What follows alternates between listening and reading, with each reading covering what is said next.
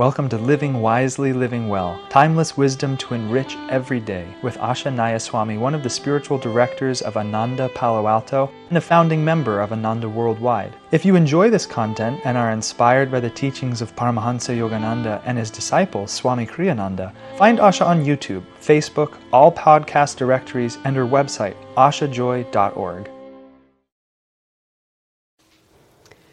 Living Wisely, Living Well August 13. Imagine the worst thing that could happen to you. Then, still imagining, relax your heart and accept it. If you can bear that visualization, inner freedom will be yours. Why not then accept whatever comes? Do you fear death?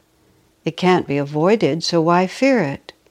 When it comes, Accept it willingly, even gladly. For know this you yourself can never die. Now, that is a super challenging thing to imagine. Imagine the worst that can ever happen to you. Relax your heart, see if you can bear the visualization. Now, I think this should be practiced judiciously. Sometimes people say if you visualize something, you'll attract it to you. So he's not talking about a visualization that, that puts you in such an emotional state of fear that the vibration that you're emanating is one of fear and anxiety. So this has to be exercised. He says, imagine the worst that can happen to you, but imagine the worst that can happen to you that you can contemplate with sufficient equanimity that you can then relax your heart. I mean, do you understand the, the nuance here? And I've said this earlier in various ones of these that I've been commenting on, this is not a beginner's book. It kind of is presented so cheerfully, living wisely, living well. It even has this beautiful sunflower on it, as if it were like a little book for children. It's not. I mean, think about your handshake, perhaps doesn't seem so important. A few tips for leadership. Imagine the worst that can happen to you and visualize it. I mean, we're, we're not talking about just making yourself feeling a little better. We're talking about God realization. So if you're serious and you really do want to overcome your karma instead of just acting it out this life and acting it out next life, then you have to be able to realize that this is really what's being asked of us. We must be afraid of nothing. Perfect love casts out all fear. That's from the Bible. That's what, that's what Paul said, St. Paul says. Perfect love casts out all fear. So, whatever we're afraid of to that extent, we don't love God enough to trust that if it comes to me, it's going to be all right. I remember once when I was faced with a difficult decision, this was many years ago, and I, I had to really commit myself in a way that made me exceedingly vulnerable. And I, it was a considered decision, and I was trusting circumstances and people, and I was really, but I was really putting in myself in a position of great vulnerability. And I was trying to be at peace with the decision I was going to make. And I tried to make myself at peace by telling myself that all the people involved could be trusted. And then I thought to myself, well, yes, they're all people of, of great integrity with great positive aspiration, but then I had to be honest. I'm a person of integrity with great aspiration, but sometimes I can't live up to my aspirations because my weaknesses are stronger than my resolution. I know that. And also, karma happens. You know, you, you think that, that, that everything is set, and then either a temptation comes, or a catastrophe comes, or something comes that just knocks you off your path. Living in community, I'd seen it happen a lot of times. So I said to myself, I can't make myself safe by guaranteeing that everybody's going to behave properly. I mean, I don't have the power to guarantee it. I mean, I don't have the power to guarantee myself. I can guarantee my intention. Can I guarantee that I'll never fall from my intention? I can't do that. So how much less can I guarantee that people other people of free will will also never act differently than I want them to be to act? Uh, a friend of mine spoke once of feeling betrayed by certain things that friends did, I said, What did they do? And what they did was they failed to live up to their own aspiration. I said, they didn't fail you, they failed themselves. And that's what they failed. They had an aspiration. They presented it to you as if it were a fact, but it wasn't a fact. They couldn't live up to it. But they weren't doing that to you, they were doing it to themselves. You just happened to be standing there when it happened. So, in any case, I was in that position, and I realized that I couldn't trust people. It just wasn't sensible. I, I shouldn't have entered into it unless I had reason to believe that it wasn't foolish. But I also had to, uh, the only, the only absolutely trustworthy element was God. And that if God caused me to suffer because I had committed myself and not everyone was able to live up to the commitment, then God would also see me through it. He would say it's I could know it was necessary for my soul freedom for me to be disappointed or hurt or whatever however I decided to take it. Because God is the only trustworthy thing in the world. And every fear comes down to a lack of trust in God. Because if we did believe that there is a loving, divine, infinite mother um, who loves me unconditionally and is always with me, leading me by the hand from delusion to freedom, then why would she take me through pain and suffering unless it was the only route? You know, sometimes when you to get from here to there, you have to go on a bumpy road that goes on the side of a precipice, but you wouldn't choose to do it unless it was the only way to get there. I went to Badrinath in India, which is this ancient temple dedicated to Babaji. It's at about 10,000 feet. And the first time I went there, the road had been not completely, but um, a lot of it washed out by the monsoon. And uh, I, I'm not inclined to be frightened on pilgrimage, but it was a really scary road, super scary. But it was the only way to get to Badrinath. And I wanted to go to Badrinath, which turned out to be one of my favorite places on the planet. I want spiritual freedom. And if Divine Mother leads me through dark valleys of the shadow of death, I have to believe that that's the only way for me to get there. So why would I be afraid? And I have to believe also that whatever test she sends me, she will also give me the power to face it. It may take everything I have and more than I thought I had, but we are never tested beyond our capacity to rise to it. And we are usually tested beyond what we believe to be our capacity to rise to it. You see, so it gets very complicated.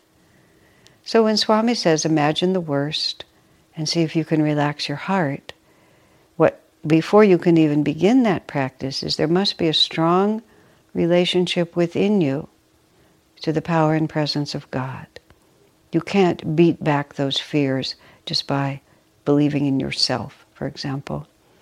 There was a, an earthquake in the Bay Area, San Francisco Bay Area where I live. Now it was 1989, quite a long time ago. But it was, uh, it was a, bad, a bad earthquake, worse than anything that's actually happened since and a portion of the Bay Bridge collapsed, the bridge between Berkeley and San Francisco. And a few cars were caught in that. And I was working briefly. I did a few leadership courses in a local corporation. It was not my work, and so I did, only did a little bit of it. But it was right at that time, and the wife of one of the employees of that company, which was not that large, was in a car that was crushed and she was killed. And one of the agreements I had with the HR director who brought me in was that I couldn't talk about God, I couldn't talk about spiritual things. So we designed courses that didn't require me to do that. But she wanted me to come in and give a course that would reassure people about the extreme anxiety that had been created by the wife of one of their employees being killed on the Bay Bridge during an earthquake. I mean, I knew two different people who crossed that bridge literally minutes before it collapsed. But it wasn't their destiny to be killed, so they crossed it and they were on the other side. And they were just past it, a few miles past it, when it crashed behind them. So I said, Well, I don't know how. I thought a moment, and I certainly wanted to help. I said, But I don't know how I can reassure them without talking about faith in God. And she said to me, Well, can't you just tell them to have faith in themselves? I said, Well, they could have all the faith in themselves that they wanted to have. But if it was their destiny to die on that bridge, they were going to die on that bridge. I said, That's, that's a lie. They're not in, we're not in control of our death. We're not really in control of our lives. We just imagine that we are. So I said, I, I can't. And so that was, I never went back to the company for many reasons, but I simply couldn't do it. So it's not really possible to face into our worst fears, relax in the heart. Well, let me phrase it differently. It might be possible if you're sufficiently courageous in yourself. But the real power that we want, because Swami then t- just takes us on to death, that power must be based on something other, something other than just the ego and its confidence. We have to have some relationship to a greater reality. You don't have to call it God. You can call it the great white apricot if you want to. But it just has to be uh, the realization that I am part of a bigger whole, that I am part of a greater reality is actually the simplest and the, really the clearest way to say it. You know, I am not alone. I am part of a greater reality. And therefore, when death comes, when disaster comes, it's, it's, I'm, not, I'm not just my little ego trying to control the uncontrollable, you know, standing on the edge of the ocean and telling the waves to stop. I just have to ask myself, what am I afraid of? And I find it to be just a marvelous exercise. What am I afraid of? Why does this frighten me? And you know, the, the most obvious answers will come what's going to be painful, I'm going to be lonely, I'm going to lose, I'm not going to be able to pay the mortgage, you know, whatever it might be. But then you just ask yourself again, why does that frighten me? What am I afraid of? And that's just a simple question. What am I afraid of? What am I afraid of? What am I afraid of? And then, why am I afraid of that? And these are not small exercises. This isn't something, oh, I'll make a list and I'll do three tonight and four tomorrow, and by the end of the week I'll be done. These are lifelong, where we just keep asking ourselves deeper and deeper and deeper why does this frighten me? And what could I do to overcome that fear? And then Swamiji recommends, you know, just go all the way to your deathbed. I've been present at a number of, of moments of passing for a number of people, mostly from Ananda, but not all. And I'm very familiar with what a deathbed scene often looks like at Ananda. The friends coming in, usually we, often we're playing Swami's voice, chanting Om or the mantras, or or people are chanting or praying or doing healing prayers. And I've watched the person who's about to leave their body withdraw and withdraw.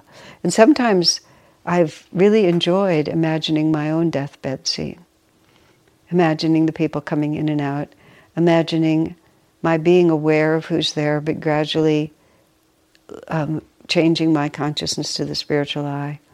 I imagine myself just letting go of all of it I see my face becoming gaunt in that particular way that often happens when a person is near death. I see myself letting go of everything I worry about. I love it. I have to say, I just love it. I just love being able to think. Let's see, how did he say it? St. Paul, St. Paul. These were his words when he, just before he was execute, executed. I fought the good fight. I kept the faith. Oh. I finished the race. That's what we want to be able to say. And then they, he went off and he was killed. But he didn't care. I fought the good fight. I kept the faith. I finished the race. That's victory. Swamiji says, Imagine the worst thing that could happen to you. Then, still imagining, relax your heart and accept it. If you can bear that visualization, inner freedom will be yours. Why not then accept whatever comes? Do you fear death? It can't be avoided, so why fear it? When it comes, accept it willingly even gladly. For know this you yourself can never die. God bless you, my friends.